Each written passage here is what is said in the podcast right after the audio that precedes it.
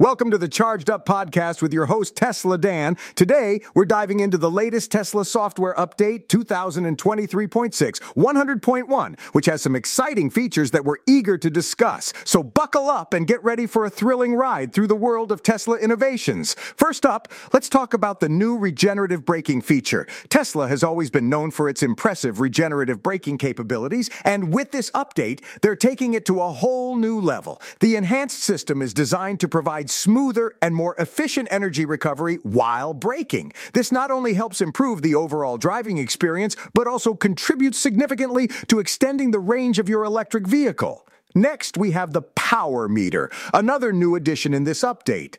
This feature allows you to keep an eye on the real time energy consumption of your Tesla, giving you valuable insights into your driving habits and efficiency.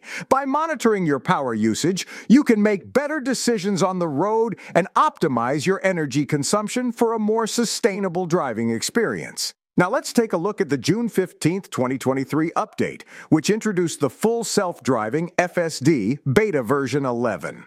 Tesla has been continuously pushing the boundaries of autonomous driving, and this latest iteration of their FSD system is no exception.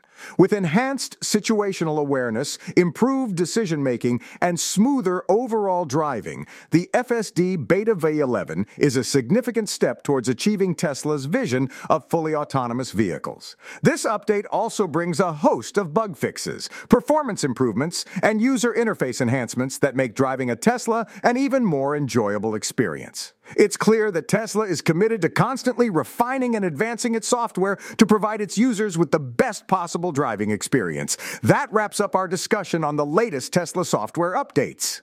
It's always exciting to see what new features and improvements Tesla brings to the table, and we can't wait to see what they have in store for us in the future. This podcast was co produced by Daniel Aharonoff and Mogul Media AI.